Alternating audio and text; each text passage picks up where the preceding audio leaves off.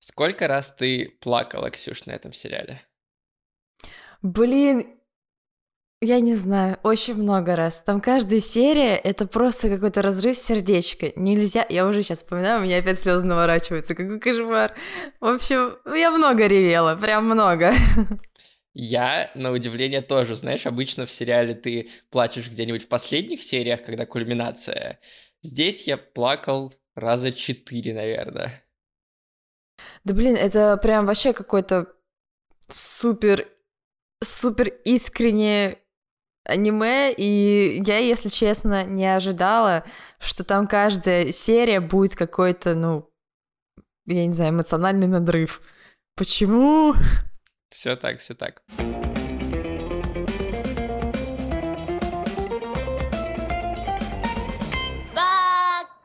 Всем привет, меня зовут Эдуард. А меня Ксюша.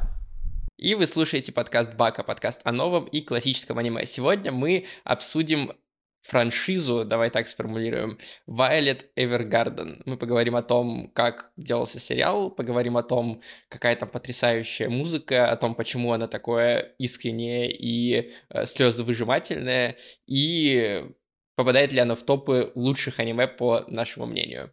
Так что вот такой сегодня будет выпуск. Окей. Okay. В этом выпуске у нас нет партнера, зато есть друзья, про которых мы решили рассказать. Это подкаст «Восток Экспресс». Его делают ребята из студии «Заря». И почему мы решили про него рассказать? Потому что он тоже про э, азиатскую поп-культуру, да, у нас в основном аниме и немножко мы иногда обсуждаем мангу, а у них более широкая тема, они обсуждают и кей-поп, и китайские видеоигры, и веселые музыкальные ток-шоу, которые выходят э, в Японии или Китае или Корее, вот. Э, плюс у них э, в каждом выпуске можно найти новости из поп-культуры. Они рассказывают о том, как, например, 11-летняя девочка попала в кей-поп-группу и, и почему она там теперь поет. Вот такие всякие разные истории, новости, которых у нас в подкасте нет. У них там уже есть выпуски как раз про кей-поп, я его послушал, там прикольно рассказано про то, как э, появляются кей-поп-артисты и почему это всегда продюсерская работа, а не просто кто-то из гаража там собрался, э, три э, корейца и что-то записали. Вот, э, у них есть выпуск про китайский музыкальные программы. Есть выпуск про Чека Бензопилу, можно послушать наши, потом Пам -пам. Да. Такой вот прикольный подкаст. И еще, кстати, они обещают, что у них в подкасте будут репортажи. И вот в следующем выпуске, который должен будет выйти, будет репортаж с косплей-фестиваля Тагучи. Прикинь? Блин, это очень прикольно. Угу. Я хочу послушать их репортажи. Так что э, по ссылке в описании переходите на подкаст Восток Экспресс и слушайте девочек, они тоже очень веселые. Давай начнем немножко с э, предыстории, что это за э, сериал. Мне кажется, что все-таки, несмотря на то, что Violet Evergarden известная франшиза, и очень крутое аниме, немногие о нем знают, ну, не все о нем знают, давай так. И оно не то чтобы на каком-то хайпе, поэтому, мне кажется, стоит пересказать чуть-чуть. Это сериал, который разобьет вам сердце на миллион маленьких осколков. Нет, не так э, сказать, я другой имею в виду. Э, в 2018 году вышел сериал э, Violet Evergarden, его делала студия Kyoto Animation, и в 2019 году вышел следом сразу, получается, фильм э, «Вечность и призрак пера», а в 2020-м, еще через год, э, вышел финальный фильм «Вайт э, Гарден» фильм. Вот так вот просто. Изначально это Ранабе, человека по фамилии Акацуки, и Ранабе отличается от сериала. В сериале в аниме, я имею в виду, есть дополнительные герои, которых нету в Ранабе, и порядок событий происходит по-другому, и больше акцента на отдельных историях в аниме. То есть там почти каждая серия — это такой короткометражный фильм про какое-то э, письмо, которое пишет Вайлет. Ну, или несколько серий, да, рядом стоящих, они образуют собой арку. В Ранабе все-таки больше структура такая линейная, то есть там один сюжет развивается на протяжении всех книг. Их там три, кажется. О чем вообще эта история? Это история про Вайлет, эта девочка, она была сиротой, и в войну, прототипом которой стала Первая мировая война, она, э, еще будучи ребенком, попала на фронт и стала таким живым орудием она была натренирована для того, чтобы убивать. Эта война продлилась 4 года. У нее там был майор Гилберт, который давал ей приказы, к которым она была очень привязана. И в последней миссии, которая у них была, э, майор Гилберт э, исчезает. Она попадает в больницу, и война заканчивается, по сути. И ей нужно теперь понять, как в этом мире вообще жить, где некому дать тебе приказы, где нет никаких боевых задач, и она устраивается в почту, где она исполняет роль э, запоминающей куклы, автозаполняющей куклы. Э, по сути, она печатает за других людей письма, потому что тогда mm-hmm. у людей еще не у всех есть образование, чтобы печатать самим, да и плюс другой человек может сделать это куда более э, интересно и э, пронзительно. Вот. И Вайлет устраивается туда для того, чтобы понять последние слова майора. Он ей сказал то, что он ее любит, причем не ски по-японски, а айштерю. Извините за мое произношение, то есть это типа самое глубокое такое типа признание в любви. Капец. Она пытается разобраться, что значит это, э, это, потому что, ну, у нее проблемы с э, восприятием эмоций и с их развлечением. У нее в целом много проблем. Да, да, да. И э, весь сериал посвящен тому, как она постепенно преодолевает ПТСР, по сути, как она постепенно mm-hmm. э, обретает эмоции, становится человечной и начинает понимать чувства. И все это происходит через э, истории людей, для которых она пишет письма. Ой, ну что ж, вот вам и краткий обзорчик. Да, да, расскажи, ты же сейчас первый раз, получается, Вайолет Эвергарден смотрела. Слушай, я начинала ее смотреть еще, когда она только вышла, но, по-моему, это был то ли год нашего поступления, то ли еще что-то. Я была очень сильно занята учебой, и я посмотрела только четыре серии. И я когда начинала сейчас заново смотреть, я думаю, блин, да начну с четвертой. Я уже там, ну, я хорошо помнила, как там все начинается. А потом я решила, не, ладно, я начну с первой, чтобы ничего не упустить, мало ли. Господи, боже мой, начинайте всегда с первой серии, всегда. Там, да, там очень пронзительно это все сделано, да. Да. Ее существование держалось в тайне, а для тех, кто знал о ней, она была оружием. Я вот сказал про ПТСР Вайлет Эвергарден, и по сути весь сериал посвящен тому, как преодолевается война у людей именно, не, не в плане там, как государства отстраиваются или как там правители принимают решения, а что делают люди, которые прошли тяжелую войну и более того, mm-hmm. прошли эту войну с обеих сторон, потому что в последнем фильме там затрагивается момент э, с тем, что деревушка, из которой пришли как бы нападающие, от которых Вайлет mm-hmm. защищалась, она осталась вообще без мужчин, э, одна из деревень на, на острове, и там остались только старики и дети, и они испытывают ярость и обиду по отношению к тем, кто защищался за то, что те убивали их сыновей. То есть ты смотришь на это с обеих сторон.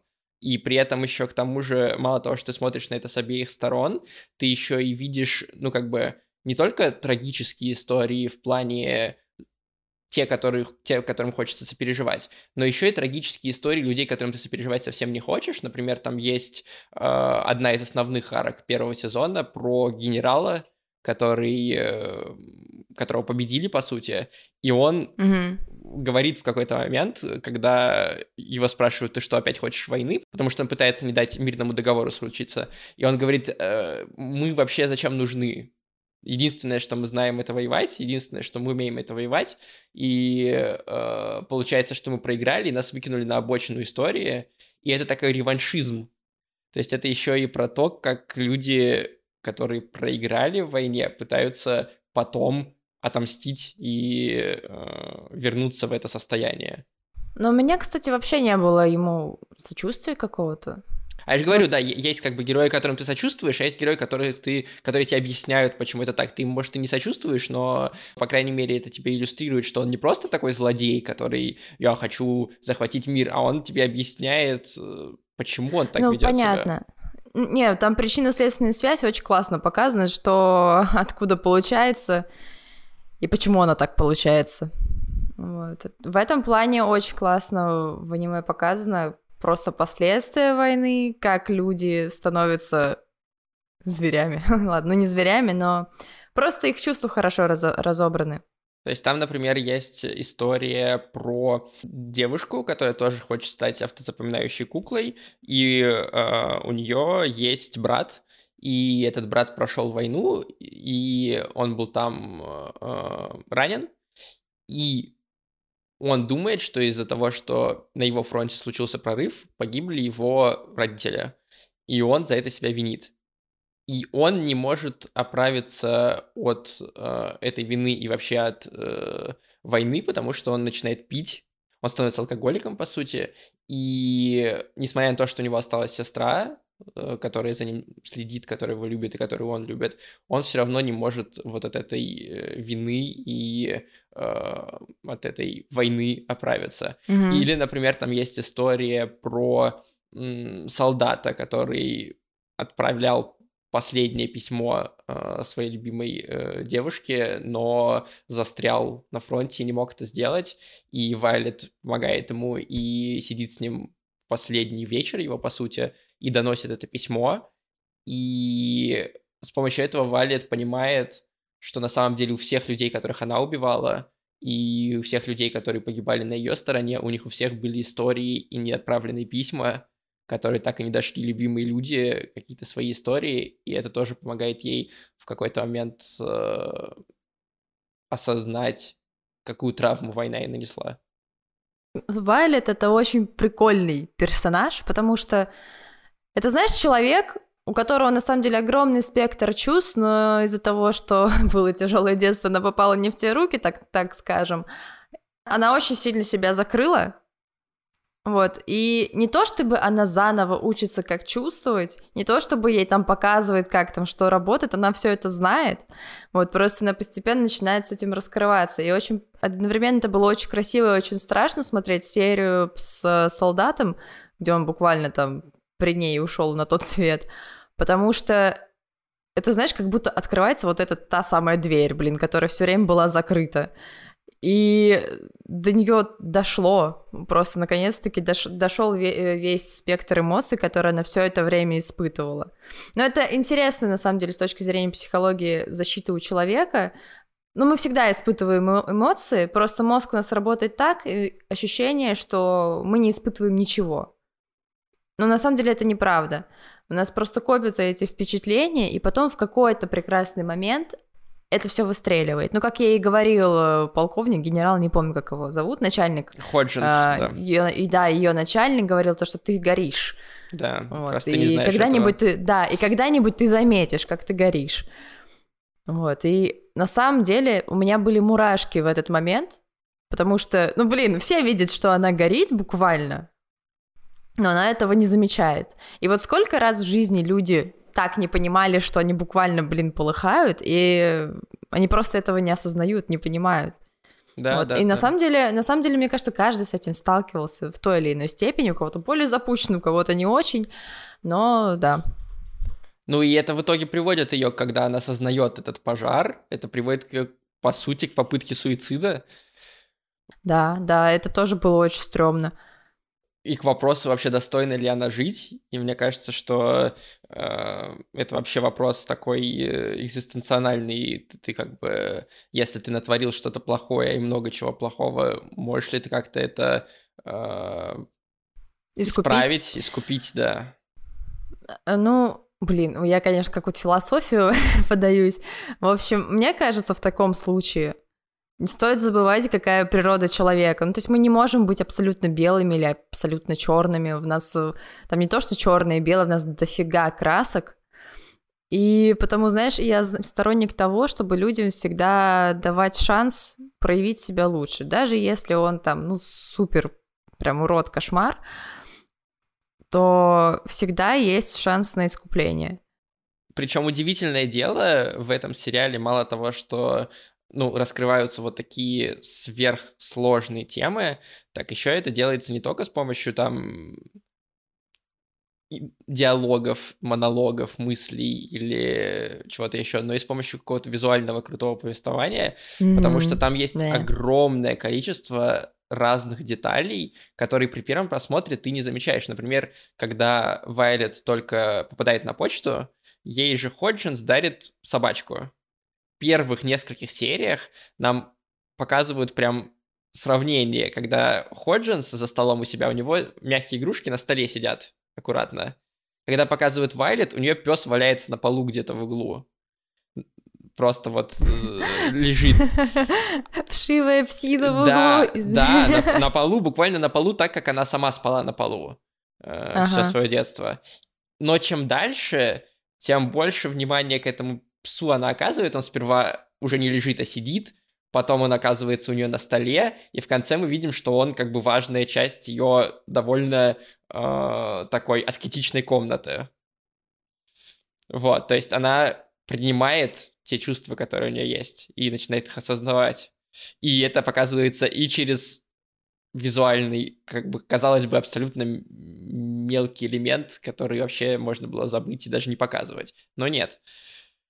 Ты еще можешь принести пользу. Работай здесь. Но на самом деле для меня самой сильной историей э, была э, про Н, девочку, и ее маму. Mm-hmm. Удивительно которая написала, сколько там, 30 писем, чтобы каждый, или 50 писем... В течение 50 лет, что ли? Да, 50 писем, получается. Э, для того, чтобы каждый год э, дочке приходило письмо от уже погибшей мамы. Слушай, это сильная серия, но она меня не тронула прям на все сто. Ну, я уже понимала, что там произойдет, вот, и не знаю, почему-то в этот раз история про вот эти семейные отношения меня так сильно не затронула. Мне очень понравилась серия, где Вайлет буквально ломает, когда она узнает о смерти майора. Мне очень понравилось, как ее просто вот трясет и колбасит, и она бегает в агонии, вот, и просто-напросто теряет себя. Это было прям мощно и сильно. И очень классно, как она вернулась потом. Точнее, с помощью кого? Она вернулась с помощью как раз того самого солдата, который был алкоголиком. Он пришел к ней, такой, мне нужна именно ты, чтобы ты написала мне письмо, потому что, ну, никто больше не сможет так сделать классная кольцевая композиция, потому что это первое письмо, которое она написала, и благодаря которому она стала куклой. Это классная, слушай, это классная кольцевая композиция, да, но еще классно какой, какого персонажа выбрали для этой миссии, потому что это буквально тот человек, который винит себя в смерти своих да, близких, Вайлет да. себя винит же, то, что надо было там остаться и как-то его помочь, спасти. И это, знаешь, тоже там параллель получается, что вот человек, который смог это пережить, и вот ты вот на этом моменте, когда ты еще чуть-чуть и просто да, шагнешь в окошко. И это классно, то есть она понимает, что он чувствует, и она понимает, что это можно преодолеть. Ну вот для меня, видишь, почему-то э, довольно часто вот эти отдельные, я не побоюсь слова, короткометражные фильмы, которые есть в сериях, оказывались более пронзительными, чем основная история Вайлет. Mm. Центральная история самой Вайлет и ее отношений с Гилбертом, с майором, э, простроена достаточно хорошо, а не то, что она там совсем на задний план задвинута, нет. Ей уделяется довольно много внимания, но вот э, эти отдельные истории кажутся мне э, сильнее. Причем особенно важно, да, вот этот сюжет с девочкой Ан и с ее матерью происходит после того, как Вайлет узнает про смерть э, майора. Да, да, и да. И там мы видим, что Вайлет гораздо более эмоциональна, чем она была раньше. То есть она проявляет mm-hmm. симпатию к этой девочке Анна, она пытается ее как-то успокоить и как-то ей помочь, то есть она понимает чувства этой девочки. И более того, в конце, когда э, мы узнаем что вот эти письма были отправлены, и нам показывают нарезку из э, сцен, когда э, Ан распечатывает эти письма в разные годы, мы видим, что Вайлет плачет сама по себе. И да, это невозможно да. было представить до того, как она узнала о смерти майора. То есть это еще один такой как бы шаг, э, который она делает. Наверное, еще поэтому меня так она пробила, потому что я не только сам эмоционально э, там, прочувствовал этот момент, да, но и потому что я вижу, что Вайлет э, как бы свое сердце открыла, и для нее это тоже очень болезненно было и очень трогательно. Мне, мне очень понравилась серия про обсерваторию, вот, где они там переписывали книги. Это там тоже ведь поднимается тема семьи, вот, ну там больше про любовь, конечно, но очень прикольно, как там до героя доходит осознание, почему его мама ушла. Вот. Потому что, ну, как бы, окей, там краткая история. Был маленький мальчик, вот, э, его отец ушел на фронт, он пропал без вести, мама пошла его искать, и так получилось, что мама не вернулась, вот. И, естественно, у него травма на всю жизнь, что его бросили, у него очень много претензий к женщинам, и говорит, что любовь фигня, все туфта, одиночки, класс рулит, е... Вот. А потом он встречается с Вайлет, и, естественно, слово за слово он начинает понимать, почему его мать так поступила. Вот, потому что по факту она сказала, я вернусь, я пойду на, отыщу твоего папу, и мы придем домой вместе. То есть по, по факту тебя никто не бросал, да, она не сдержала обещания, но кто знает, кто знает, как там случилось дальше. И очень классно, когда в конце он слышит эту фразу, что э, фразу про любимого человека Вайлет, как она описывает то, что он был для меня целым миром. И до него доходит осознание того, то, что, ну, каково это, блин, на самом деле быть вот настолько, настолько преданным даже друг другу. Вот, что ты буквально идешь, идешь за своим любимым человеком, чтобы просто узнать, жив он, здоров или, или что-то случилось. Вот. И мне очень понравилось, как показали этот момент. Он был прям супер искренний. Хотя немножечко сопливый, но, блин, он был такой искренний. Вот, что меня, если честно, пробило. Слушай, я видел много претензий, связанных с тем, что это слезовыжималка, но по сравнению с а, многими другими сериалами нет ощущения, что Вайлет Эвергарден всеми способами пытается из тебя выжить слезу. Нет, она очень очень аккуратно как-то и очень искренне рассказывает эти истории, которые сами по себе, конечно, трогательные и заставляющие тебя э, плакать, но, блин, это нужно еще сделать, это нужно сделать за 20 минут, чтобы ты проникся героями и тебя пробило. Это невероятное мастерство на самом деле. Поэтому обвинять, что это стекло и просто говорить, типа, мелочи, на самом деле нет. Как бы то, что вы пытаетесь скрыть, что вы плачете, это не значит, что это аниме плохое. Короче, я абсолютно не согласна с теми, кто говорит, что это стекло. Вот абсолютно от и до. Потому что я смотрела много аниме про любовь, не любовь и всякие там вот эти вот слезы выжималки. Это кошмар. Там иногда настолько перебарщивать с эмоциями, настолько все на надрыве, что тебя уже вот так вот, вот воротит. И хочется просто всем успокоительное кинуть, чтобы... Ну, давайте, ребят, попьем чаек с ромашкой и нормально все обсудим или помолчим. А здесь все прям классно. Мне очень нравится. И тебя еще больше э, прорывает на чувство, когда ты видишь картинку, потому что она очень красочная. Ну, там буквально все нарисовано в глазах и в брошке. Вот, и все эмоции отражаются просто на лице у всех. Ну, как это в жизни бывает. Давай, кстати, как раз поговорим про визуал, потому что здесь есть тоже что отметить. Во-первых, просто невероятная детализация да, господи боже мой, ты руки-руки видел. Абсолютно. Причем у меня есть э, связанная с этим история, э, когда делали трейлер первый Quiet Evergarden, они решили вручную отрисовать печатную машинку и движение металлических рук на печатной машинке. Нифига себе. В итоге они немножко не рассчитали, потому что работа над одним кадром длиной там что-то 3 секунды он длится, если не меньше, ушел месяц. Они этот один кадр делали месяц. Причем там, если монтажный лист, ну то есть все кадры, которые отрисованы, если его распечатать, то там получалось метр и семьдесят пять сантиметров в длину и больше метра в ширину э, эти кадры были. Капец. Капец. Э, Только для трейлера. И поэтому, когда вы видите э, печатную машинку в аниме вблизи, когда вы видите, как руки печатают, это на самом деле компьютерная графика, потому что авторы поняли, что отрисовывать каждый раз вручную это нереально.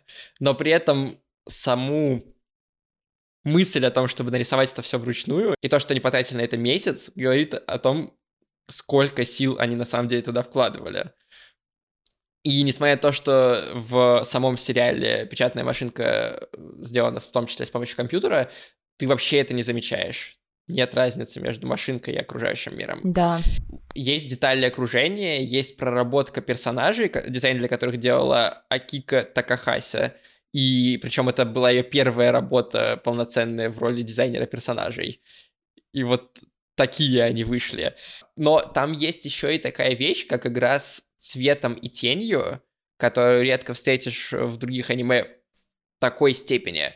Потому что если посмотреть на героев и разные сцены, у каждой сцены есть свой цвет и свой цвет у теней. То есть тень — это не просто как бы чуть темнее те же цвета, которые использованы на героях, а в зависимости от того, в каком окружении находятся герои, цвет у тени тоже меняется. То есть тень Вау. в тень в э, солнечный день, тень, когда они на берегу моря, и тень в пасмурный день, или даже в э, такой более осенний день, она везде всегда разная. Тем, кто раскрашивал сцены, им нужно было собирать огромную палетку из цветов для того, чтобы для каждого конкретного случая подбирать подходящие тени и подходящий оттенок. Я чуть не умерла на сцене с листочком, я просто, я чуть не сдохла на ней. Помнишь, когда она приехала к писателю, и она с зонтиком побежала по воде. Я думаю, господи, что там творят? За... Ну, в общем, я реально, у меня была немножечко маленькая микроистерика, потому что это на чистый восторг. Они приземлили ее на маленький листочек. Что? Да, еще там есть очень много маленьких деталей визуальных, э, которые тоже как будто бы, знаешь, сделаны скорее для того, чтобы ты их с третьего, с четвертого просмотра замечал. Например, помнишь э, историю Айрис, это подружка Вайлет, ну, ее коллега, э, когда они с Вайлет отправились в родную деревню Айрис, и там был парень, Да, э, да. который, ко- которому она призналась в любви. Мгм. И там есть сцена этого признания, и сперва нам показывают этого парня в профиль. Нам показывают его в профиль, и у него вот здесь вот на э, кофте э, прострочка из листочков, которые складываются в сердечки. Ну, то есть кажется, что это сердечки нарисованные. А потом, когда он отказывает Айрис, нам показывают его уже со спины, и со спины становится видно, что это не сердечки, а это как бы разделенные два листочка, как будто разбитое сердце. Боже мой, какая Прикинь, милашность. Прикинь, то есть, ну, это, это Да, деталь да. одежды на, как бы, вот она вот так, такого размера буквально. Но просто если ты обращаешь на это внимание, ты такой, офигеть просто. И все это становится еще более удивительным, когда ты узнаешь больше деталей про производство этого аниме, потому что обычно Kyoto Animation делали так, что все сотрудники студии работают над всеми сериалами, для того, чтобы качество было очень высоким. Kyoto Animation вообще довольно удивительная студия в этом смысле. У них э, редко бывали переработки, такие, которые не оплачивались, там были выше зарплаты, чем на рынке, у них были графики более хорошие, они были в производственных комитетах. Если вы про производственные комитеты не знаете, послушайте наш выпуск про врата аниме. То есть они, в принципе, были такой продвинутой студией. Но в случае с Violet Evergarden они от этой схемы отошли, и на самом деле за Violet Evergarden отвечало очень маленькое количество сотрудников. Очень маленькая команда.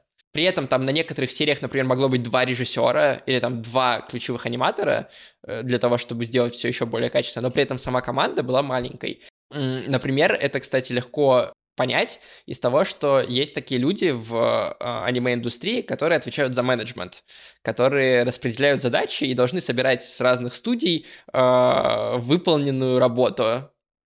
Есть такие люди, которые за менеджмент отвечают. Да, да, не только те, кто рисует, да. Ну, то есть их задача как бы бегать от отдела к отделу и забирать ра- готовую работу, и чтобы все было в графике. И обычно над сериалом, таким вот 12-13 серийным, таких людей может быть пятеро-шестеро, потому что у тебя разные студии, аутсорс, все делается в разных частях, и как бы нужно все это менеджерить и держать в расписании. для Violet Evergarden было два таких человека. Просто Нифига потому, себе. что все производство было в одном здании, все исполнители были в одном здании, все задники рисовали не на аутсорсе, а внутри Kyoto Animation. И поэтому там могло быть два человека, которые за это отвечают вместо там пяти-шести. Слушай, очень интересно, почему они так поступили? Почему именно этот проект они решили отдать маленькой команде и все делать просто in-house? Why? Why? Видимо, для того, чтобы достичь вот этого уровня качества. Но у них в целом качество норм. Ну да, да, но Violet Evergarden даже по сравнению с другими проектами э, Kyoto Animation Но она вообще выделяется. превосходит свои ожидания. Да. Она очень сильно выделяется, очень сильно. И здесь, в связи с этим, мне кажется, стоит поговорить о немножко событиях самой студии в Kyoto Animation, потому что мы говорили с тобой, например, про Хёку, который там тоже делали, но этот момент не затрагивали, потому что как раз между производством второго фильма и третьего, последнего фильма в Kyoto Animation случился поджог, человек, кричавший, ну, явно психически нездоровый, кричавший, что э, крадут э, что-то Kyoto Animation, он совершил поджог, а напомню, как бы все производство Kyoto Animation было практически в одном здании. У них был отдельный раздел в Осаке, но они выполняли меньше работы, чем основной разде- отдел. И все сидели в этом здании. А если вы представляете себе помещение, где рисуют мангу, оно завалено бумагами, э, архивами и так далее. И все это загорелось в 2019 году, и в результате все здание загорелось, и э, погибло 36 человек. В том числе погиб как раз один из э, э, тех людей, которые управляли менеджментом э, сериала, э, Фудзита Такахиса. Погибло несколько людей, которые рисовали дизайн персонажей, которые делали анимацию. Э, а учитывая, что команда Violet Evergarden в принципе была очень маленькой, понятно, какой ущерб это нанесло. И тем удивительнее, что финальный э, фильм в 2020 году вышедший перенесли всего на несколько месяцев, и то не из-за пожара, а из-за ковида. И э, люди, которые были в этом здании, в этом пожаре, вернулись к э, производству фильма и сериалов, которые выходили в тот момент, через неделю после произошедшего. Капец. То есть у них погибло Вот они... у них погибло 36 коллег, а они через неделю вернулись к работе. Это, знаешь, это, возможно, чисто вот из принципа, чтобы этому нехорошему человеку ничего с рук не сходило. Да, и это на самом деле очень такая печальная история, и она добавляет как будто еще больше э, Violet Evergarden какого-то э, какой-то значимости. Вайлет, живи так, как хочется тебе самой. Еще два момента, наверное. Э, Первый про музыку и второй про финал всего сериала. Про музыку. Вот что мы говорили про анимацию, про дизайн персонажей, и про рисовку, то же самое применимо к музыке, как мне кажется. Потому что Да, она есть такое. невероятная. Мне так понравился опенинг, это что-то невероятно красивое. Я просто каждый раз заслушивалась, и ну, ну сложно оторваться. Редко, когда тебе опенинги прям в голову, знаешь, заседают. Даже не то чтобы заседать, а ты вот сидишь и просто такой, ой, я сейчас спою. Я сейчас так спою, что вы все упадете. Причем э, музыка, обычно мы говорим, вот красивая музыка, или вот она хорошо подходит. А это тот случай, когда музыка помогает рассказывать историю. Как бы это странно ни звучало. Э, Я приведу пару примеров. Например, э, как раз серия про Н, которая мне очень нравится, про эту девочку. Сперва девочка воспринимает Вайлет как настоящую куклу. Ей кажется, что она э, робот, по сути. И, Да. э, Боже, она говорит. да-да-да. И э, музыка, которая звучит э, в начале этой серии, и в те моменты, когда Энн кажется, что Вайлет это кукла, она очень дисгармонична. Там несколько скрипок, которые звучат в разнобой, как будто бы. Мгм. Но потом, чем дальше в серию, тем больше они начинают собираться, и это очень видно в в одной из последних сцен, когда Энн трогает Вайлет за щеку и говорит, ой, ты теплая, и осознает, что она человек на самом деле, и в этот момент музыка вступает в гармонию, и скрипки начинают гармонично звучать. Да, это очень прикольно. Вот. Или, например, э, другой момент. Там есть музыка, которая звучит и в начальной сцене, в самой первой, и дальше довольно часто повторяется. В начале как будто бы типа несколько нот, похожих на звук печатной машинки или на шаги, можно подумать, что это шаги, например. И эта мелодия, начало этой мелодии, звучит практически каждый раз, когда Вайлет не создает эмоции, не понимает их. Вот, например, как раз мы говорили про Айрис и ее вот этот микросюжет. И там, э, когда они приезжают к родителям Айрис и э, узнают, что письмо на самом деле написала мама Айрис, а не кто-то там другой. Э, Вайлет отвечает, ну, значит, заказ недействительный, мы поехали отсюда. И в этот момент звучит как раз вот эта музыка, потому что она не понимает, ну, как бы наполнение этой сцены эмоциональное. Но дальше эта музыка из вот этого начинает развиваться в более такой восторженную, восхищенную и более наполненную чувствами. Ровно точно так же, как Вайлет из вот этого роботического состояния по ходу сюжета превращается в человека, наполненного чувствами.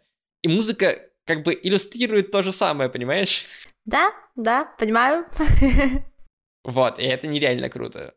Она там настолько гармонично вписана, что она как будто становится частью, частью картинки. То есть обычно ты можешь как-то отделить э, эту музыкальную составляющую, но здесь она как будто бы была вот еще третьей ногой. Вот.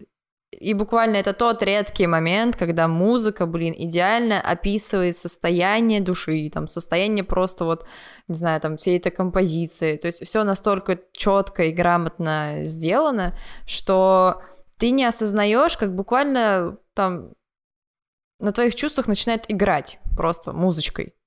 Вот, и это реально очень хорошо сделано, потому что даже когда у тебя идет какая-нибудь сцена с пейзажем, ты обычно всегда выделяешь музыкальную композицию. А здесь ты смотришь картину, и ощущение, что в этой картине уже есть музыка. Ну, я не знаю, как это описать более точно. Вот, ну, то буквально представь, что приходишь там в Третьяковку, видишь офигенную здоровенную картину, а у тебя еще в голове и музыка заиграла. И у тебя нет такого определения, то, что, о, господи, как красиво играет. Нет, она просто играет, и все. И вот, и вот ты есть. Тебе еще многое предстоит узнать, но мне кажется, что иногда знания только отягощают жизнь. И про финалы, потому что мне показалось, что в этой франшизе есть на самом деле два финала. Первый финал — это финал сериала, и сериал показался мне сам по себе очень самодостаточным и законченным. Угу. Потому что Соглашусь. Вайлет принимает смерть майора и начинает жить дальше, по большому счету. И как бы вся история про то, как она не только принимает свои чувства, но и принимает потерю единственного близкого ей человека. Первый фильм, который после этого вышел в «Вечности. Призрак пера», он кажется филлерным для этой истории. То есть там просто отдельный сюжет, это как бы как отдельная серия, только длинная и состоящая из нескольких э, как бы заказов от Violet. Что неплохо, он все равно очень красивый, классный, но он для общей истории Violet он воспринимается как филлер. А потом вышел фильм, в котором сейчас будут спойлеры, для тех, кто не смотрел фильм, потому что как я еще могу обсудить финал, если я не проспойлерю его, ага.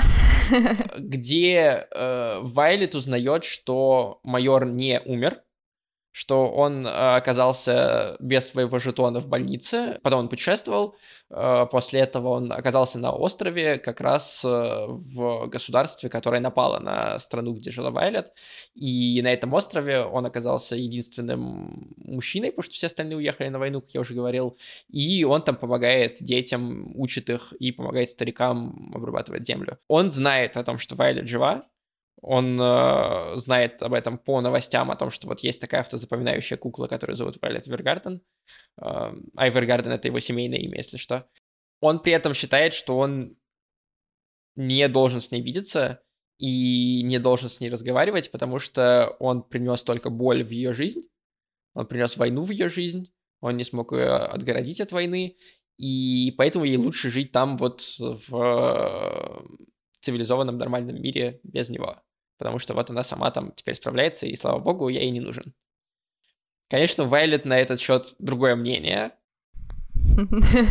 Как обычно. Да, и когда она узнает, что он на этом острове, она туда прибывает вместе с Майром Ходжинсом и пытается до него достучаться, он несколько раз отказывается с ней встретиться, и в итоге она отправляет ему письмо, где рассказывает, что только благодаря ему она э, начала именно благодаря его словам о том, что он ее любит, она начала пытаться найти ответ на вопрос, что такое любовь, что такое эти все чувства, и пошла э, и стала работать автозапоминающей куклой. И в итоге он там бежит к ней, она бежит к нему в последний момент, когда она уже должна была уплывать. И да, и они, наконец, э, как бы обретают друг друга. И случается хэппи-энд. Лови-дови, ура! Я ждала этого весь сезон, но нет, ну и ладно. Да, и почему как бы два финала? Потому что, когда я посмотрел сериал, мне показалось, что нам не нужно, чтобы майор Гилберт оказывался жив. Э, как бы Вайлет двигается дальше, и это важный момент в ее истории, то, что она двигается дальше. И когда нам показывают в фильме, что она снова как бы не может нормально, спокойно жить, потому что вот она по нему тоскует, ты такой, ну, немножко как будто вы назад отмотали героя. При этом финал именно с тем, что она оказывается вместе с Гилбертом, приятен, потому что тебе кажется, что Вайлет заслужила хэппи-энд. И это все еще довольно аккуратно обыграно все. И более того, это соответствует э, сюжету из Ранабе, потому что там она тоже с ним э, сходится. Поэтому сказать, что фу, плохой финал сделали, не получится. Просто в моей голове это как бы два разных финала.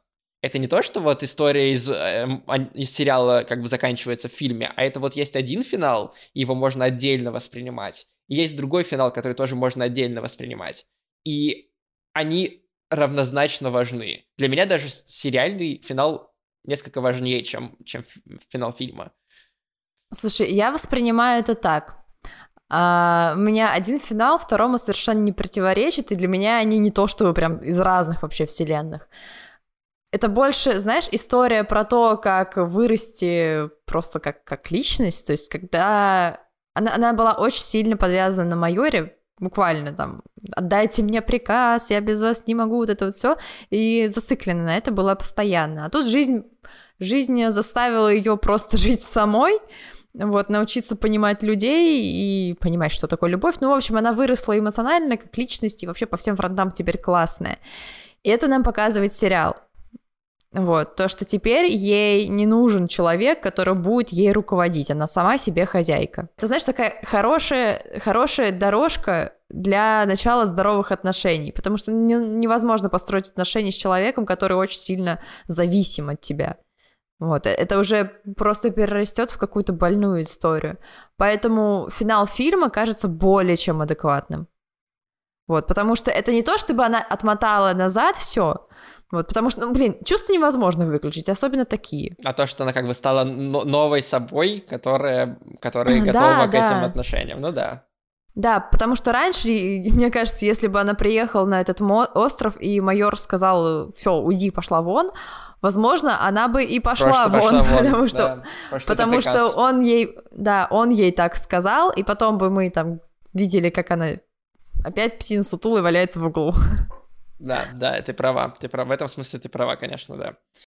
Мне кажется важным тот момент, что она пережила э, потерю близкого, потому что это тоже часть нарратива про войну очень важного в, ну, в этом да, сериале. Да. И то, что э, в конце... Это как, знаешь, некоторые люди обвиняли Макото Синкая, когда он э, отматывал трагедию назад с помощью перемещения во времени в твоем имени. Что это как бы плохо по отношению к жертвам трагедии, что ты не можешь в жизни на самом деле отмотать назад. И как бы мне кажется, что этот же, эта же претензия в целом применима и к финалу фильма Вайлет Эвергарден, потому что э, ну вот Вайлет как бы мистическим волшебным образом оказалось, что ее майор на самом деле жив, а у тысячи сотен, если не миллионов людей, которые, у которых на самом деле люди на войне погибали, они не могут так себе позволить отмотать назад время. Ну, тут, тут, конечно, да, тут есть такая щепотка сказки, но знаешь, это не значит, что в реальности ее нет. Кому-то кому везло, и сколько, не знаю, приходило вестей с войны, что вот, извините, но вашего там сына, мужа, любимого больше нет, а потом хопс и волшебным образом появлялся. Конечно, таких историй немного, хотелось бы больше, но они есть. Ну да, да. Поэтому, ты, да. ты права. Но, но для меня все равно это как бы два разных финала, который каждый из которых не умаляет заслуги предыдущего. Просто, э, просто я могу отдельно посмотреть сериал и получить абсолютно законченное впечатление и э, ощущение. И, честно говоря, мне хочется пересмотреть Violet Evergarden еще много раз, потому что, мне кажется, это очень сильная история, и я даже, э, когда готовился к этому выпуску, открыл свой анилист, где я веду э, заметки по, с оценками сериалов, посмотрел, а как бы э, в топе ли у меня Violet Evergarden по оценкам, которые я ставил по первым впечатлениям. И э, Violet Evergarden у меня на четвертом месте среди лучших аниме, которые я смотрел. Вау, вау, достойно, достойно. Так что э, это сериал и два фильма, которые мы э, очень советуем посмотреть несколько раз, возможно, даже. Ну, короче, да, смотрите, не пожалеете от слова совсем. Это потрясающе красивая история. Болючая, плакучая, но классная.